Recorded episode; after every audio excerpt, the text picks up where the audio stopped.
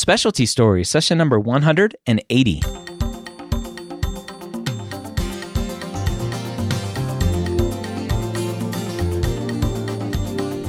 Whether you are a pre med or a medical student, you've answered the calling to become a physician. Soon you'll have to start deciding what type of medicine you'll want to practice. This podcast will tell you the stories of specialists from every field to give you the information to make sure you make the most informed decision possible when it comes to choosing your specialty. Welcome to Specialty Stories. My name is Dr. Ryan Gray, your host here every week, where I get to have amazing conversations with physicians from every specialty. Before we jump into today's specialty, if you are a pre med student, go check out medschoolapplicationbook.com.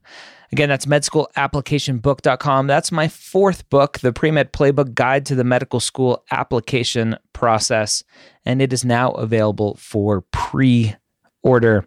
Uh, it's due out May 25th, which, if you're applying this cycle, is late, but I'm working hard with my publisher to try to get it out as soon as possible. And there's there's some options that I'll be having, and I'll send some more updates soon. Where if you pre order it, you can submit your receipt and we'll get you a PDF copy of it so you can start honing your application and not make mistakes like we see on Application Renovation, which is my YouTube series. If you haven't seen that, where I review students who did not get into medical school. So, again, medschoolapplicationbook.com to go check out my new book coming out soon. This week, we have a great guest, an amazing pathology subspecialty that you'll hear is not one that can typically sustain you for a full time gig, but an interesting subspecialty nonetheless. We're going to talk to Dr. Jose Mantilla, a sarcoma and soft tissue pathologist. We start the conversation by talking about how Dr. Mantilla first became interested in pathology and sarcoma and soft tissue pathology specifically. So when I went to medical school, I thought I was going to be a psychiatrist, which didn't last too long.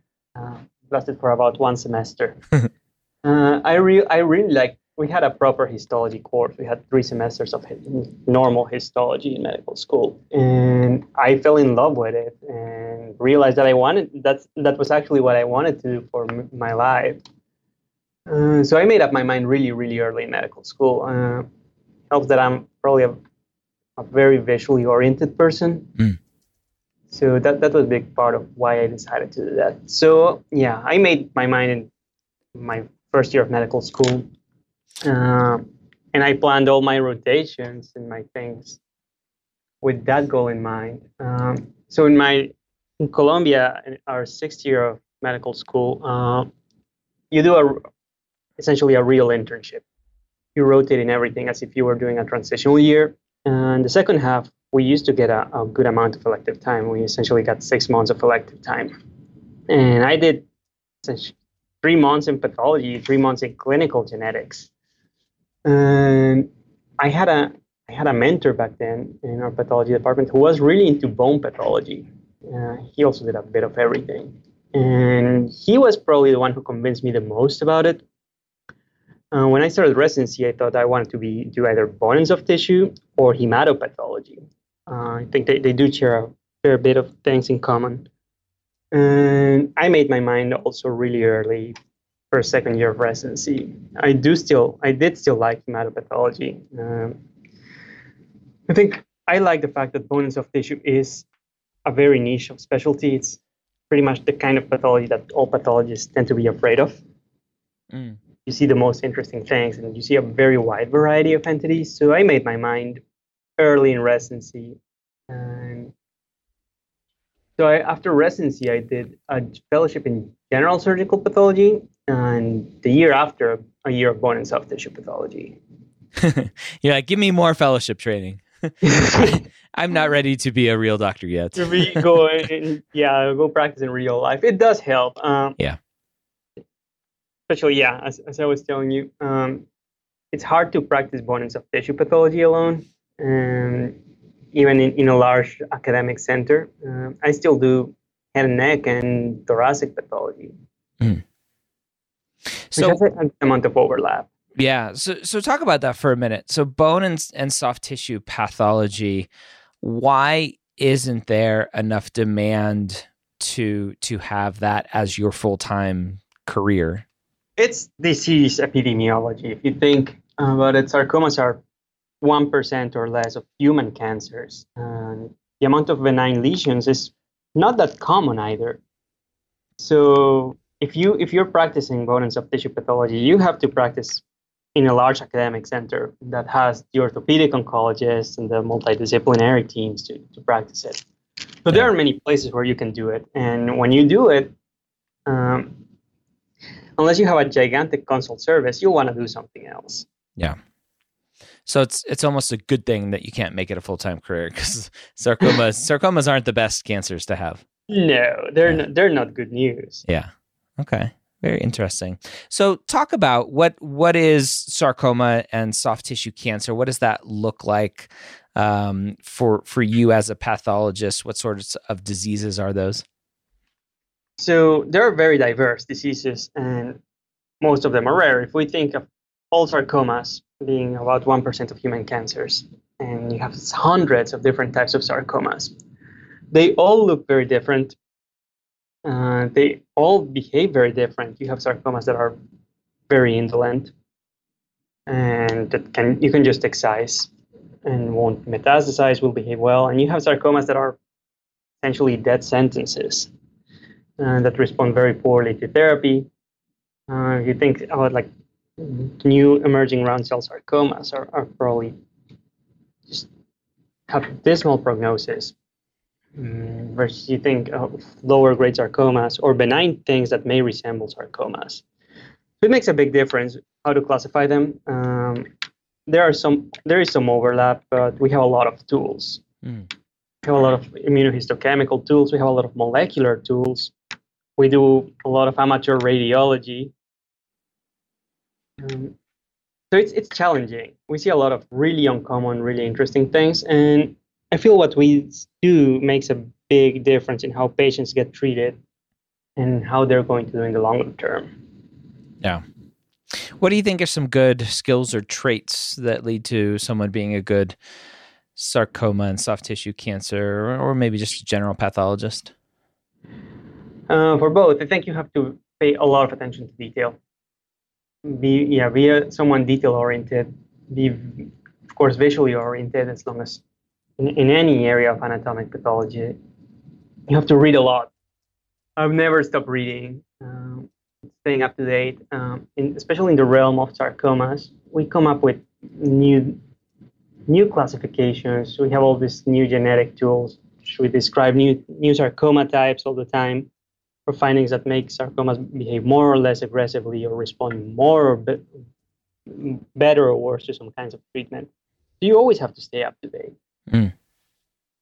Uh, what else? I think we we have we are at our institution we're about four or five four bone and soft tissue pathologists, and we work really closely. Uh, we show each other cases all the time. We try to do consensus conferences nearly every day. Uh, so it definitely helps to to have a good team to work with and, and work, yeah get along with them. Yeah. What are some of the biggest misconceptions around sarcoma and soft tissue pathology? That's a good. Well, that all sarcomas are terrible. I think that's a major misconception. Of course, any kind of cancer is bad news. Yeah. Uh, but what we do makes a huge difference. Uh, I can find things that respond a lot better to treatment. There's targeted therapies. There are sarcomas that are very indolent. Uh, you think about low-grade fibromyxoid sarcoma for example, that, that don't require much systemic therapy. Uh, so we, there's a there's a huge relevance of what we do. Um, people often think, well, sarcoma is bad news no matter what. Um, that's not necessarily true. Uh, I think a general misconception about pathology altogether is that uh, we receive something and we're some kind of magical black box. it's a final diagnosis, which could not be farther from truth. Yeah. Uh, I think well, there's a lot of subjectivity in what we do. Uh, it's as much an art as it is science. Yeah, and they, and they, there always seems to be a lot of frustration from the the physicians sending specimens to pathology expecting that you're this magical black box and then they get back basic information saying like we need more information. Um, and and so to to to kind of garbage in garbage out is a very common saying in a lot of fields but it's the same thing. Yep. if if you send me a sample and you don't tell me what it is or what it's from or what your thoughts are i'm not going to be able to tell you what it is. You took the words out of my mouth. We, we cannot work in a vacuum. Yeah uh, for instance every time we sign out bone tumors we look at imaging and we were closely another interesting thing as you were mentioning sometimes the bigger the mass the smaller the biopsy yeah and people don't seem to understand that yeah. Okay. So for for all you future primary care doctors listening to this, and even subspecialists, treat your pathologist nicely and give them as much information as possible. And as much tissue. There's no such thing as too much tissue. Yeah. For the sar- sarcoma and soft tissue uh, pathology world, how much patient interaction is involved? And I know some pathology fields there's a little bit more, but do you have a lot in in that specific subspecialty? very little. Sometimes patients do call my office to ask questions about their diagnosis. Um, so of course, there's a lot of uncertainty. Especially we re- we get consults from a very broad area. Mm. Some patients in more rural areas, uh, where who don't necessarily have access to a sarcoma team. So every every very seldom I talk to patients who have questions about their diagnosis. Most of our interactions are with other physicians. Yeah talk about the the training path to be a um, a sarcoma soft tissue pathologist. Obviously, four years of medical school. Then what what does the training path look like for postgraduate do, training? Do four years of well, either three years of residency if you do anatomic pathology only, or four if you do anatomic pathology and clinical pathology combined. Uh, then afterwards, uh, bone and soft tissue pathology fellowships are one year. So minimum would be four years of training. Um, I did APCP and two fellowships, so and then, yeah, it would range from four to six years. Mm. What does a typical day look like for you? I have a very flexible schedule. I usually walk in later in the morning, and when I'm on service, I go over cases with residents. Usually, I look at the biopsies first, the in-house biopsies, work them up, order immunohistochemical stains. Then look at the large res- resections. Uh, with another resident, we usually have the residents get split between biopsies and large resections. And that takes most of my morning and early afternoon. Uh, after which I review consult cases with the fellows. And our, uh, our institution, the fellows' responsibilities usually take care of guiding the residents and reviewing slide reviews and consults from the outside. So we go over that. Um, some days I'm on frozen sections, which is either from 8 to 12.30 or 12.30 to 5. Uh, so I do that in the, at the same time as we're trying to, to sign out cases, which breaks out the day a little bit. Yeah. Um, I do tumor boards. Um, I cover several. We have two sarcoma tumor boards a week usually do a sarcoma tumor board for the extremities on Tuesdays and one for visceral sarcomas on Wednesdays. And I also cover thoracic and head and neck tumor boards. Um, so those usually take an hour here and there. Can you explain what tumor board is for a student hearing that, or or maybe have, has heard that before and they're like, "What is this tumor board thing?" So tumor boards are we are really a really fun part of the job. Uh, it's when we have a meeting with surgeons, radiologists, radiation oncology, medical oncology, and discuss complex cases um, between all, all specialties. Um, try to set up a plan for treatment or additional study. Uh, so it's, it's it's a very close multidisciplinary work. Yeah, why is that so different than every other field? You don't you don't hear of like endocrinology rounds or boards, right? Of like, oh, let's talk about diabetes boards. Like, why why is tumor boards? Why is that so special in the oncology world? I think as cancer is becoming more and more, cancer care is becoming more complex. We have better treatment options. We have genetic genetic findings that can guide treatment. So it's becoming more individualized. and, and every patient's cancer can be treated differently or studied differently. And so it makes sense to, to meet as a team and discuss these cases to try to give the patients the best care they can. Mm. Yeah, makes sense. What uh, what's the competitiveness of matching into something like sarcoma and soft tissue pathology fellowship? It's really a buyer's market. Yeah. Uh, we have very there are very few fellowship training programs. Um, I think they're in the single digits in the United States. Um, but there, it's also the field that pathologists are afraid of most of the time. so, so it really is a buyer's market, and we all know each other. It's a very small world. Uh, so I don't. I think everyone who's interested ends up in a good fellowship. Yeah. There's not a proper match. It's it's a more informal process. So so it's it's very, generally very low key. Okay. That's good. What does call look like for you? Call is seldom. I take call. I would say about night call about every week or every other week. It's all from home. Uh, so it's all about rush biopsies or frozen sections. Mm. What which, what would be a good example of of a patient or a, a disease pathology that would require that sort of urgency? A lot of the time, mm, staging wheel, most of the mar- of, of, the frozen sections we receive are margins. Patients who are getting oncologic resections of complicated tumors, and make sure need, surgeon needs to make sure the tumor is completely excised. So we get representative sections of the margins they're concerned about, and and we we can give an estimate or we can yeah give a rapid evaluation of whether of whether the margin's involved or not. Mm. That's probably the most common type of frozen section we have. Uh, rush biopsies are usually more commonly transplant biopsies. Uh, when we cover call, we cover general surgical pathological, so we do everything. Uh, I would say the most common is transplant rejections. Do you feel like you have enough time for life outside of the hospital? Yeah, for sure. Most of the weekends I'm free. Um, I am not a morning person. I tend to shift my towards the evening. So I get home late, and my wife may complain a bit about that but I, I have a lot of flexibility.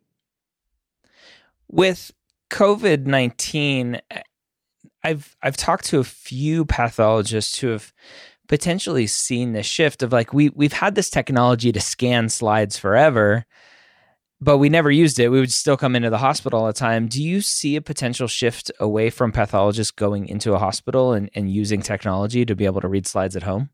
That's a very good question. I I uses we use a slide scanner. We have the technology, and we can slide and scan slides and look at them from home. I do that sometimes when I'm on call. Uh, if there's a resident still on site, they can they can scan them and I can look at them remotely. It's not the same. I think it's going to take more and more place. It still doesn't feel like having the glass slide in your hands, but, but it's for sure convenient. And I know I actually look at I've done some telepathology I volunteer for this mm, uh, ASCP, the American Society of Clinical Pathology, has this program uh, where we review cases from Africa. Uh, so I look at slides from Uganda sometimes as consults of challenging sarcoma cases, uh, which is fascinating. You can see, yeah, something across the planet straight from your computer.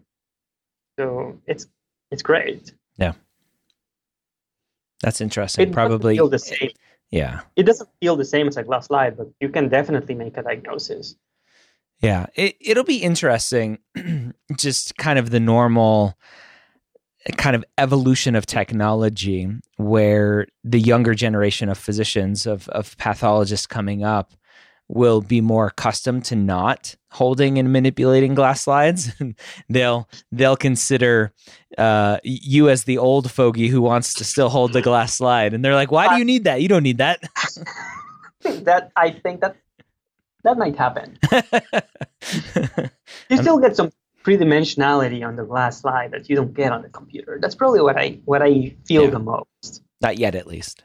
Not yet. Yeah. Okay. Interesting. What uh, what is there in terms of of negative bias towards osteopathic residents or or fellows? Is is there anything that osteopathic students need to do to overcome any negative bias? Not at all. uh, our matching class here right now has, I think, something like three out of the five incoming first years are DOs. Oh wow. Yeah. Yeah. And yeah, I had a lot of co-residents who were DO, so I don't think there's a bias at all in, in our specialty. Yeah. I always joke. I'm like, how do how do you do OMT on on pathology slides? but that's all right. Uh, that's that's good to know. That's that's really good to know. You you talked already uh, about the kind of the, the fact that pathology doesn't operate in a black box and uh, in a vacuum, and the the referring or consulting physicians really need to to provide as much information as possible. Is there anything else that you want the, the future primary care docs and specialists that are listening to this? Anything else you want them to know about your job? Yeah, I think there's something that's also really important and, and can stop, prevent frustrations on both sides. Is to understand that tissue doesn't make it straight from the patient into a glass slide in seconds, and it takes processing. So processing usually entails the tissue goes into formalin to fix, uh, proteins become cross-linked, the tissue essentially doesn't rot. Then it gets dehydrated, and the water gets replaced by paraffin through a, through a series of processes.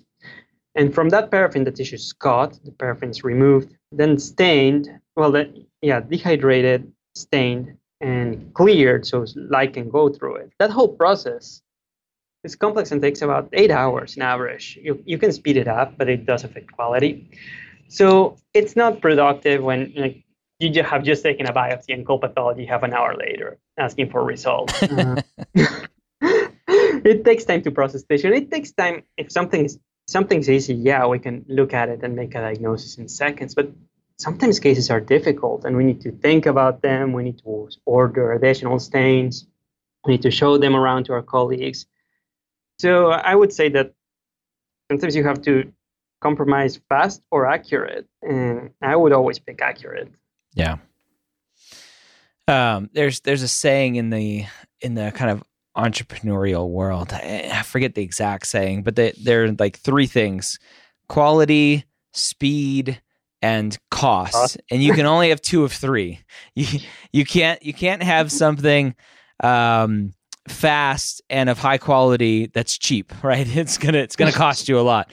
And that's you, impossible. Yeah, but you can have something fast and cheap, but it's not going to be very quality. And so it's kind of the the same in in the pathology world. You want it fast, it's not going to be very good.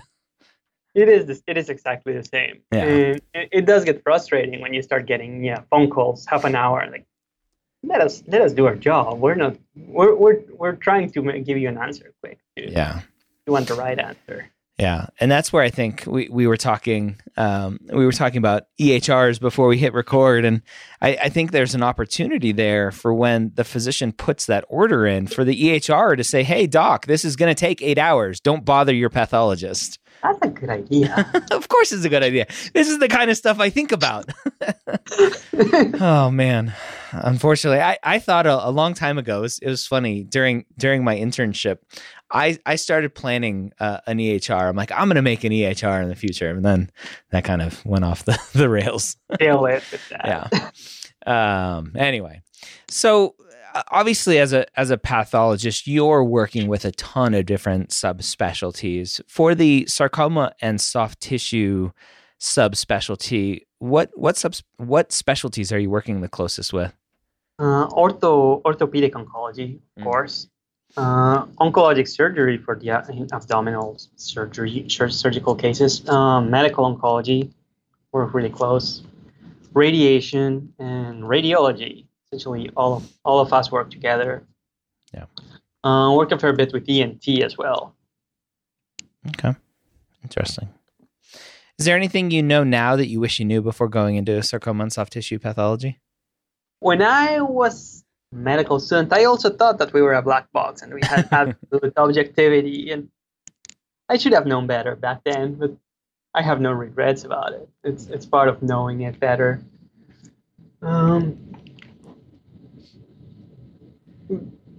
I think it's very important, and I would say I, I I would emphasize that it's important to know every other specialty of medicine too if you're going to pathology, especially if yeah you're doing a subspecialty that deals with rare diseases. Um, you need to know some radiology. You need to know need to know some surgery, some internal medicine. You need to know a bit of everything. So don't blow off all the other specialties because there's a lot to learn from them.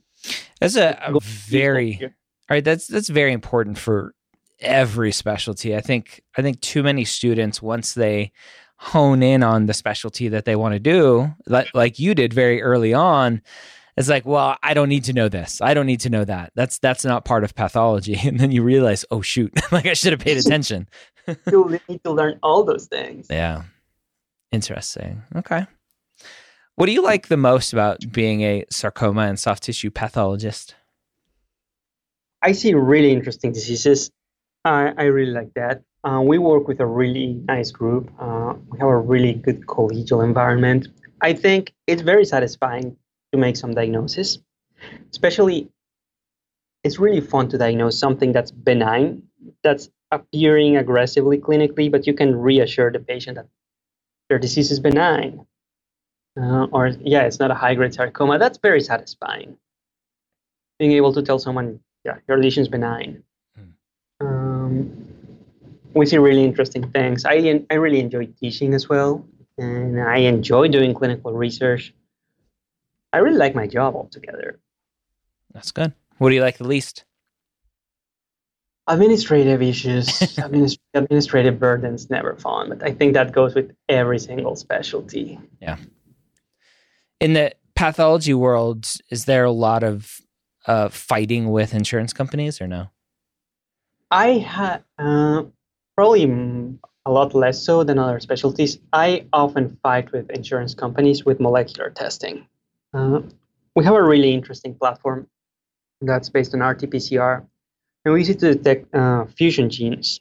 A lot of a lot of sarcomas, about a third of sarcoma entities have some fusion genes that help us diagnose them and drive their behavior. And we have this this this platform runs something like 100 genes through RT-PCR, uh, and gives gives you a fusion gives you an exact fusion gene regardless of the partner. So you can detect a lot of new fusions uh, on top of the ones you know. And getting insurance to approve that test is a nightmare every single time. Yeah. Um, even though it's it's necessary and NCCN guidelines tell you like use molecular to classify things accurately. But as soon as you tell an insurance company something is multiple genes, they they essentially instantly deny it. Yeah. Uh, from the the the standpoint of technology or major changes coming to the specialty that that students coming up through training should be aware of.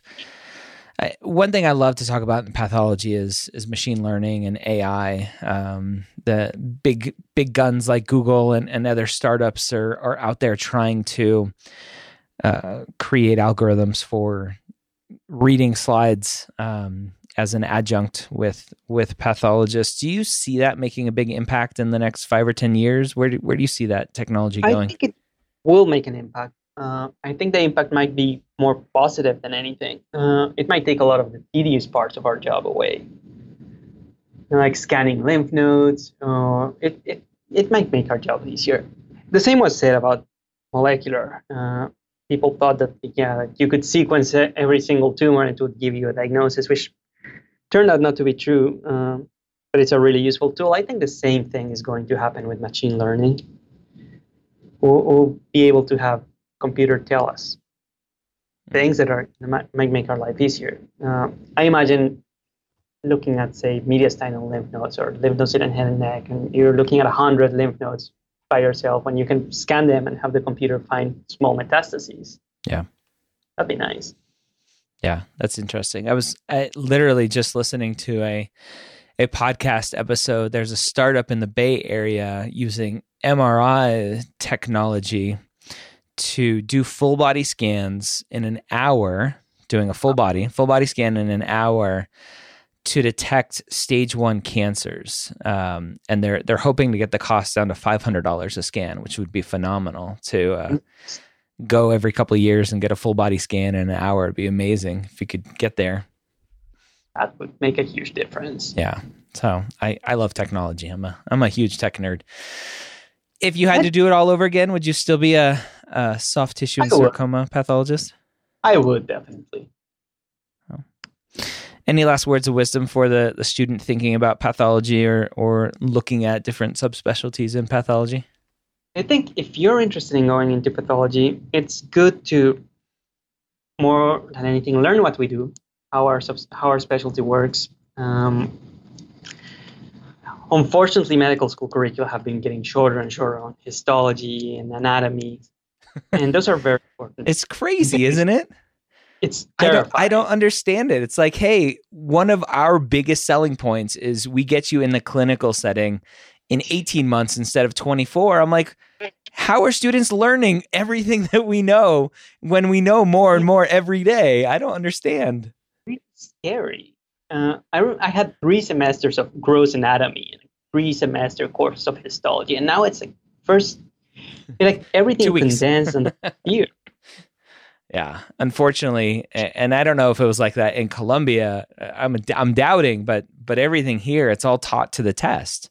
If you don't need to know Yeah. it for for step one or step two, then you'll learn it eventually at some matter. point. Yeah, in Colombia, it was the medical school in Colombia is really different. Uh, for one, we, we had a six-year program, Yeah. and the other thing is you're expected to graduate and practice as a primary care physician. Yeah. Uh, with with or without a resident. So it, it, it it's a lot more hands-on, um, and we definitely got a lot of more preclinical science. Yeah, it's crazy. Uh, I would say, yeah, learn anatomy and histology, know what pathologists do. I think with even less basic preclinical science curriculum, um, medical students get exposed less and less to pathology, which makes it difficult for us. Uh, so it, it's always nice to get a rotation. If you're interested and you rotate in pathology, uh, it will definitely make you competitive. And we're a very small world. So we tend to know each other in, all, all over the academic pathology world. So reach out. Reach out for sure. All right, so there you have it. Again, Dr. Jose Mantilla, a sarcoma and soft tissue pathologist.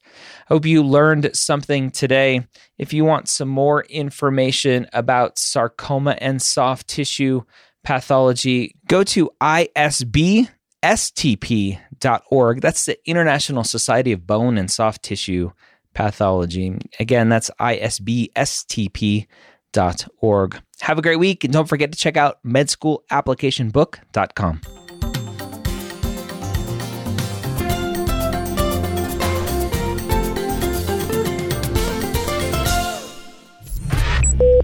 This is MedEd Media.